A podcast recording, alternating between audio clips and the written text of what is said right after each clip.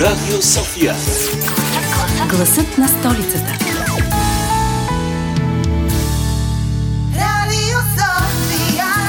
Здравейте, играчи! Здравейте, зарове! Здравейте, пионки! Мими, не е хубаво да наричаш нашите слушатели пионки, защото това означава, че са лесно контролируеми. Ами, те са си такива. Все пак са още деца и зависят почти за всичко от своите родители. Днес ще си говорим за настолните игри. Слушайте ни, започва ние и дъската, а децата.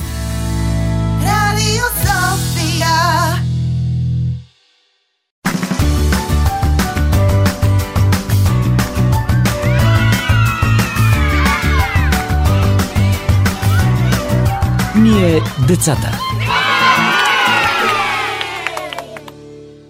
Шах и мат. Е, пак ме би. Как може толкова да ти се отдават бордовите игри? Какви бордови игри? Това да не е нещо сноуборд, скейтборд и така, борд. Нищо подобно, Мими. Бордовите игри се казват още настолни игри и са съставени от няколко елемента. Обикновенно карти, дъска за игра, фигурки и зарове. Зависи каква е играта. Да, и много често човек има нужда от късмет, за да победи. Но както казват, на когото му върви на карти, не му върви в любовта. Е, разбира се, че не се изисква само късмет, за да спечелиш в настолна или бордова игра. Необходимо е също да имаш различни умения, да премисляш ходовете на играчите, но най-вече да се забавляваш. Като споменахте карти, различните игри на карти също се водят на столни игри. Някои от тях съвсем не са за деца, като покер или блекджек, например. Така че не правете това вкъщи. Игрите на карти, шах и табла и всякакви други от този род са от по-старите и имат многогодишна история. Тях са ги играли в студените зимни вечери дори и нашите баби и прабаби. И прадядовци, разбира се, но има и много съвременни бордови игри, които също са страшно интересни. Да, чувала съм, че те са продължение на книгите игри, които аз много обичах да чета. Има нещо вярно в това твърдение. В книгата игра, както и в съвременните настолни игри, ти си определен герой. И това дали ще спечелиш или загубиш, зависи от решенията, които взимаш в различни ситуации, в които твоя герой попада. Настолните игри могат да бъдат много видове и за много различни случаи. От дълбоки стратегически игри, които отнемат часове игра, през бързи ролеви игри с хвърляне на много зарове и симулиращи видеоигрите, до забавни парти игри, които са интересни единствено, когато играете с повече от 5 играча. Германия е меката на настолните игри. Там играенето на съвременни настолни игри се е превърнало в култура и неотменна част от живота на жителите. Всяка година в есен се организира огромно изложение на настолни игри, което се посещава от стотици хиляди за 3-4 дена. У нас, освен вкъщи, настолните игри могат да се играят и в различни клубове, които организират подобни срещи. Там можеш да намериш много нови приятели, които също обичат да играят Скрабъл, Диксит или Катан. Аз много обичам шах. Макар и по-стара настолна игра, тя има еквивалент за незрящи и развива мозъка. Аз пък харесвам върколак. Това е настолна партия игра, с която сме се забавлявали часове наред. Даже понякога сме стигали до сърдене и караници. Но после бързо ни е минавало. Да, тя е от този тип игри, в който има разказвач и той движи целия сюжет напред.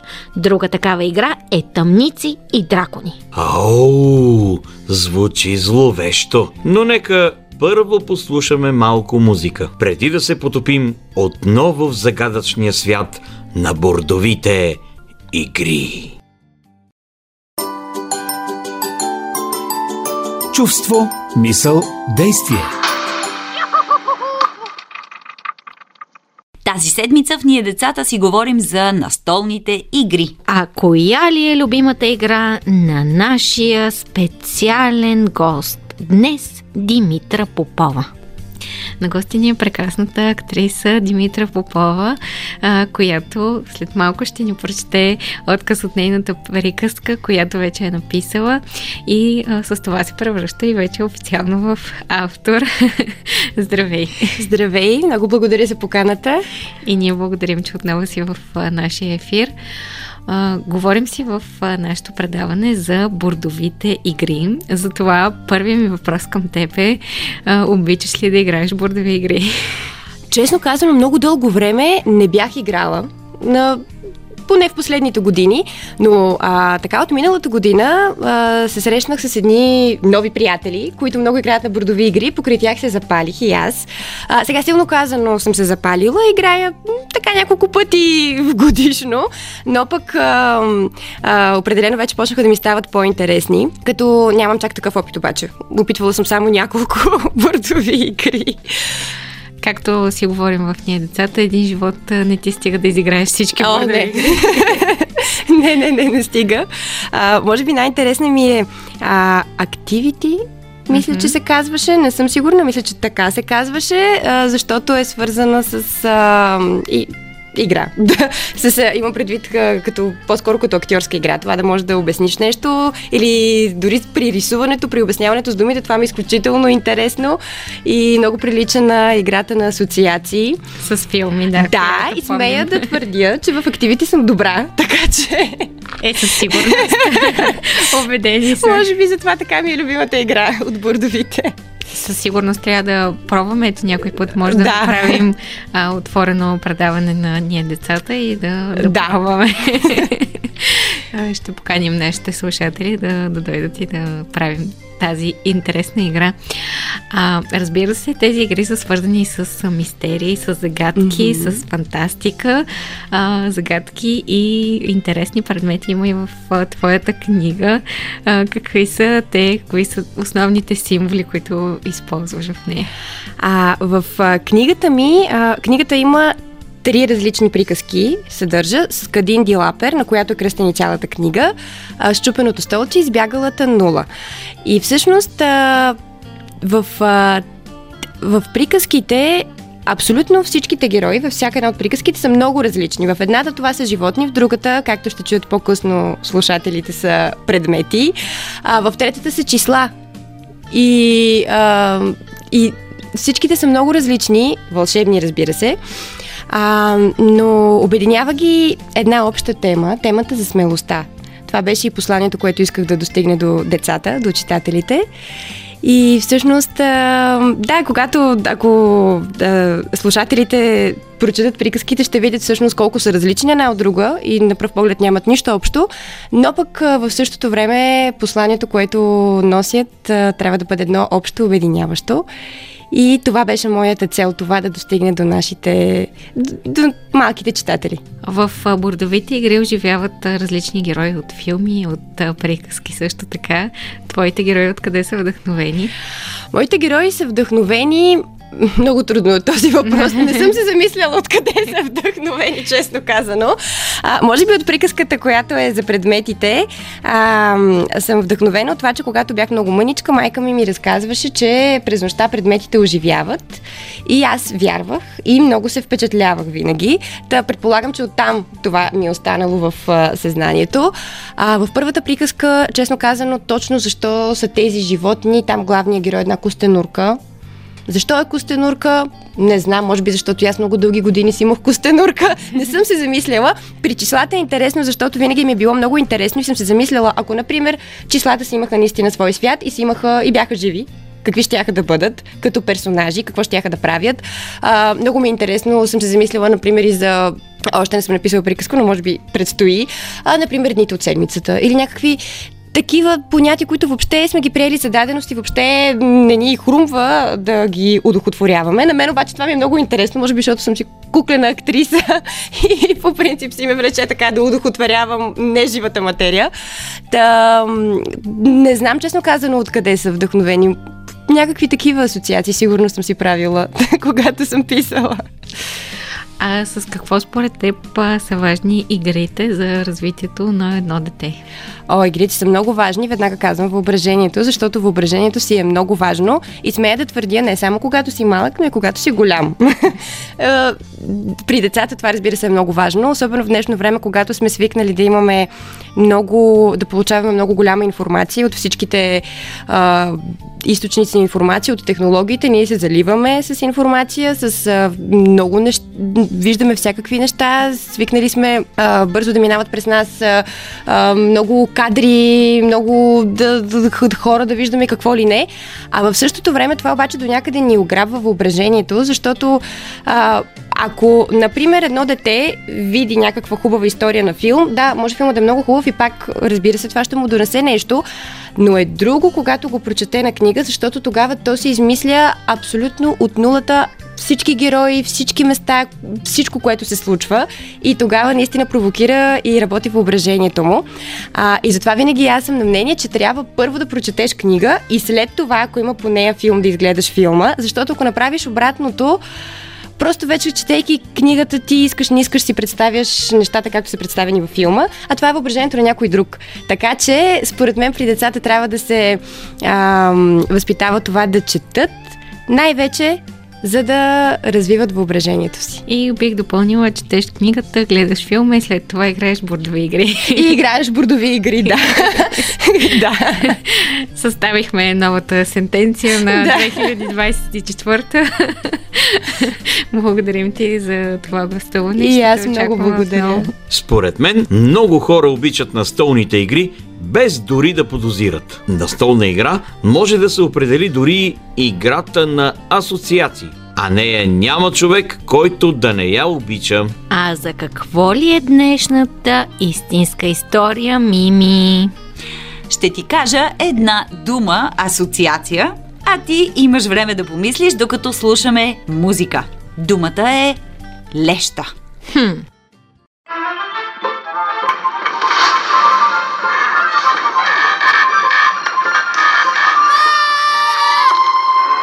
Истинската история на Играта Го. Играта Го е логическа игра, създадена приблизително преди 4300 години, водеща началото си от Древен Китай. Най-старото название на Го е И, споменато в речите на Конфуции, беседи и съждения. Играта се характеризира с прости правила и дълбока стратегия. Го изпреварва шахмата с своите безброй варианти на разиграване. Броят на възможните позиции в играта 2,08 по 10 на степен 170 е значително по-голям от предполагаемия брой атоми в Вселената 10 на степен 80. Еха! Това много затруднява създаването на компютърна програма, която да е силен играч. Първата победа на изкуствен интелект срещу професионален играч на Го в равна игра на дъска 19 на 19 е реализирана едва през 2016 година. Върху дъската за Го е начертана квадратна решетка от линии. Официалният размер на решетката е 19 на 19 линии, но правилата могат да се прилагат за всякакви размери. За начинаещи играчи се препоръчват малки дъски 9 на 9 или 13 на 13 линии, а напредналите, както и професионалистите, играят на 19 на 19 линии. Играе се с фигури, които представляват бели и черни камъчета с форма на леща и диаметър около 2 см, колкото е и разстоянието между линиите на дъската. Камъчетата се поставят върху пресечните точки на линиите. Едно от популярните имена на играта е ранка от японски. Това означава изгнил сап. Свързано е с древна легенда за дърваря Ванг Чи. Дърварият Ванг Чи си вървял из гората, за да сече дърва. Ла, ла, ла, ще се кадърва. Ла, ла, ла, ще се кадърва. Ла, ла, ла. Не щеш ли обаче, под сянката на един стар орех, той видял двама мъдреци. А, здравейте, мъдреци! Какво правите? Времето е толкова приятно за разходка или да се свърши някоя работа. А вие седите тук под сянката на дървото. Играем на една игра, но внимавай. Защото ако ни погледаш, може да загубиш много време тук. Хо-хо-хо, не вярвам, само ще надникна. Аз имам да върша много работа и едва ли ще остана за дълго. Но дърварят погледнал дъската с белите и черните камъчета и останал запленен. Двамата мъдреци се опитвали да обградят камъчетата на противника с своите и дълго обмисляли всеки следващ ход. Имало правило, според което камъчетата трябва да имат свободи, празни съседни точки, за да останат на дъската. А камъчетата, съединени с линии, се наричат вериги и си споделят свободните. Също така, не можело да се поставя камъче на пресечка, където ще пресъздаде позицията на дъската от предния ход на играча. Това правило се наричало ко. Леле, колко интересно! Ще погледам само още малко. Работата няма да избяга. Но запленен от интересната игра, Ванг Чи останал толкова дълго, че дръжката на брадвата му изгнила. Тази популярна настолна игра се играе и до днес и все още предизвиква същия интерес. Най-много я обичат в Япония, Китай, Северна и Южна Корея и в Тайланд. Но и в България си имат почитатели, дори и българска Го асоциация.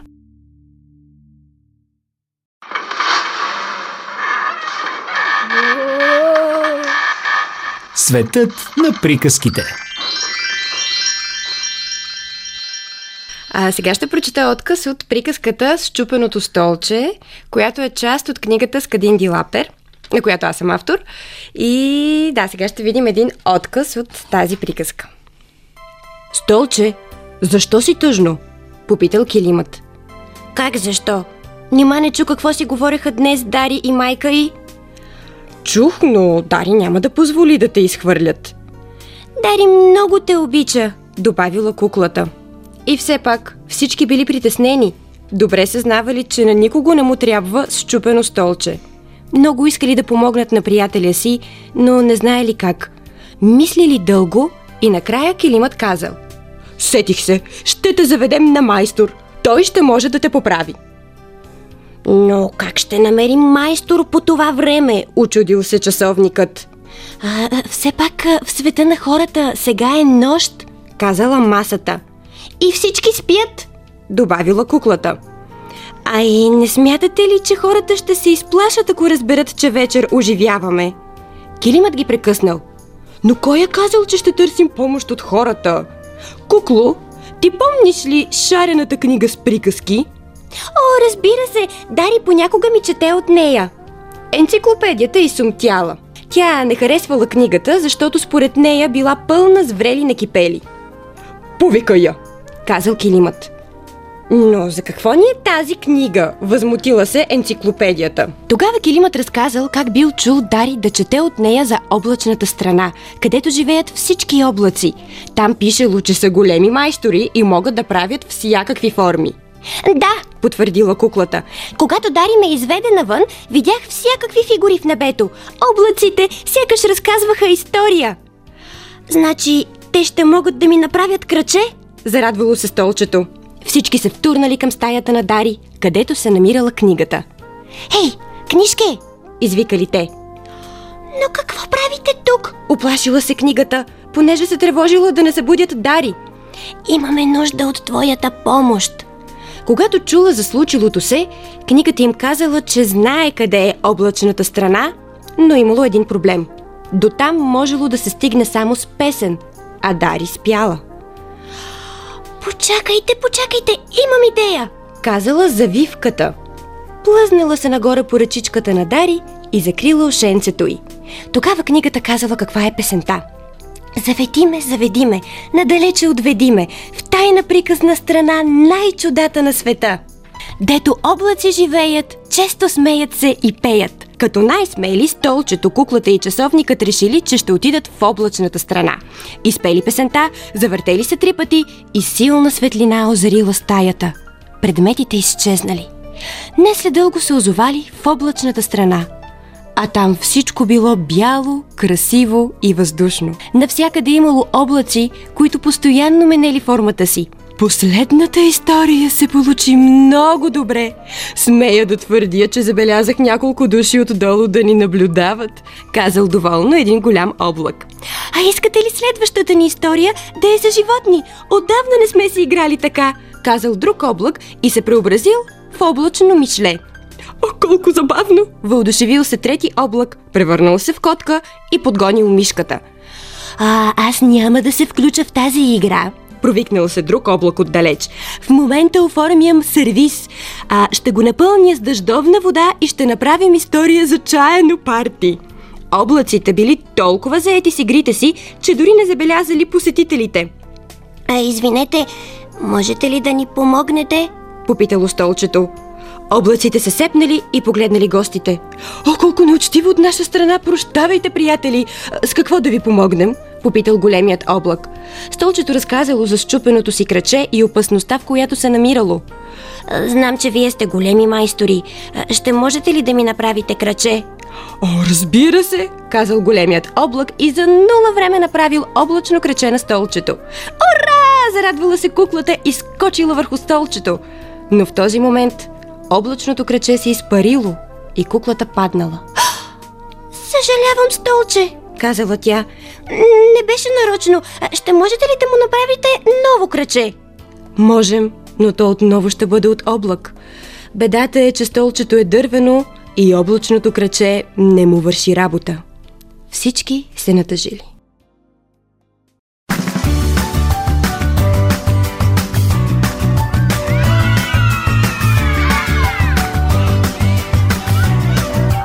Ние децата. Толкова много настолни игри, а толкова малко време за живеене и играене. Така е, Анджи. За това трябва да разпределяме времето си подходящо, а не като дърварят ванкчи. Така е, но когато играта е интересна, действително неусетно могат да минат много часове в забавление и да се завържат много нови приятелства. Това най-добре знае нашият гост Георги Арсов когато може би познавате от а, формата Гласът на България и въобще от много-много негови музикални и артистични прояви. Здравей! Здрасти, здрасти. Много хора те познават действително и с театралните ти занимания и с музикалните, но едва ли са много хората, които знаят, че твое хоби са настолните игри. Всъщност, като казваме твое хоби, какво представлява това? Често ли играш настолни игри или пък имаш голяма колекция от такива? Ами, гледам да играя често, макар че времето понякога не стига, но имам една голяма колекция от над 150 вече игри без да броим разширени, всякакви такива неща, които много трудно се събират на рафтовете, така че сега коледно, новогодишно гледам откъде да си взема още един рафт и къде да го сложа, за да може да, да, да събирам игрите, които няма място за тях. Но настолните игри са ми хоби вече около 6-7 години, когато влязох в самата концепция за тях и всъщност най-важното нещо за тях, освен самите игри, е хората, да имаш хора, с които да ги играеш, които да са на същата вълна като те. А как се случи м- твоето влизане в тази концепция преди 6-7 години, както каза? Ами всъщност то беше много странно, защото дойде с а, една много комплексна игра, много трудна игра, една много така игра, която разваля приятелство, дори с някакви аспекти, ако човек много се е вкара в филма, така да се каже. Игра на тронове, която а, играехме с а, едни приятели, събирахме си, те казаха, ела тук да играеш нещо. Аз викам, а първият път нищо не разбирах, втория път пак нищо не разбирах, вече оттам нататък почнах да разбирам и в рамките на 3-4 месеца тази игра играехме много, много, много, дори свирахме понякога всеки ден вечерно време до сутринта, играехме. А, беше голяма, голяма зарибявка и всъщност оттам започна а, идеята да разглеждам, да виждам какви игри има, какви са концепциите, и така се случиха нещата. Доста спонтанно. Като дете всъщност обичаш ли да играеш такива настолни игри или сега по-късно се прояви тази страст? Ами като дете всъщност единствените игри бяха не се сърди човече и монополи. Сега нали като чуем за тях, поне хората, които са по-навътре, изтръпваме, защото монополи, нали да седнеш да играеш, голяма болка. А, но а, последствие вече започнах да, да виждам по- по-големия кръгозор на игрите и всъщност най-често обичам да играя по-комплексни игри. Но е много важно компанията. Понякога като съберем голяма компания, вадим някоя партия, играе супер забавно. Но нали, ако аз трябва да избирам, избирам да играя по-сложни, по-комплексни игри, такива, които изискват много мислене, с много правила, които обикновено аз сядам и разучавам тук 2-3 дни, отделям по час-два, за да може да съм сигурен в тях, но пък в това има някакъв чар. То развива много мисловната дейност, дори самото разучаване на правила, сядането, играенето, обясняването. Това не си даваме сметка колко много ни помага за живота, в който живеем, да сме много по-организирани и концентрирани. Да, точно това ще да попитам. Какво от игрите си взимаш в а, своята музикална или в своята артистична кариера? Как а, по някакъв начин и вплитат ли се въобще тези правила на играта в, а, в живота? Ами той живота е една игра с много сложни правила, които ние никога не може да разберем. Няма кой да ни научи на тях и ние сами ги откриваме, така че всяка игра ни помага за по-голямата игра, която е живота. Аз мисля, че всеки, който е сядал и е играл на столни игри, може да си спомни конкретни неща, които след това без да съзнава е прилагал, особено а, някаква социална дедукция, някакво логично мислене, навързване на факти. Това са неща, на които игрите учат. И всъщност, ако по-малките започнат да играят игри от по-рано, това би било много, много приятно. Дори има една игра последната година, която може би за мен е най-добрата изляза. Тя а, пресъздава а, системата на една държава, в която четирима играчи играят държавата, капиталиста, а, работническата класа и средната класа. И всъщност те си партнират и играят един срещу друг, за да създадат едно общество. И на практика в играта се вижда колко трудно е те да кореспондират. И това, ако се играе от политици, мисля, че би било много полезно за тях. Аз бих направил такъв един експеримент да им я пусна тази игра, просто да видя как биха се справили. Това ли е любимата ти игра? Ами от последната година да, иначе има много, не, не мога да си избера любима. Просто в тази колекция се има нещо и то колкото повече игри имаш, толкова по-трудно става, защото един казва, да играем това, мен ми се играе това. Но ако имаш една игра, нямаш много избор, но с новото неща идва много избор. Има много игри, които харесвам. Харесвам игри, които са в космоса, такива по-космически тематики. Харесвам игри, които са по-хорър насочени, в които изследваш някакви свръхестествени неща. Харесвам игри, които са с парти насоченост. Харесвам игри, които са кореспондирани с някаква тема. Така че има много, много са. Благодарим ти много за този разговор. На гости в Ние децата ни беше Георги Арсов. И аз благодаря. И така, в игри и закачки, както се казва, мина днешния ни епизод. Надяваме се да сме ви били полезни и да сте открили някоя нова любима настолна игра. Или пък да сте си припомнили някоя добре забравена стара. Това беше всичко от нас за тази събота. Обичаме ви! До следващия път! А до тогава помнете, Рокада е единствения ход в шахмата, където участват едновременно две фигури.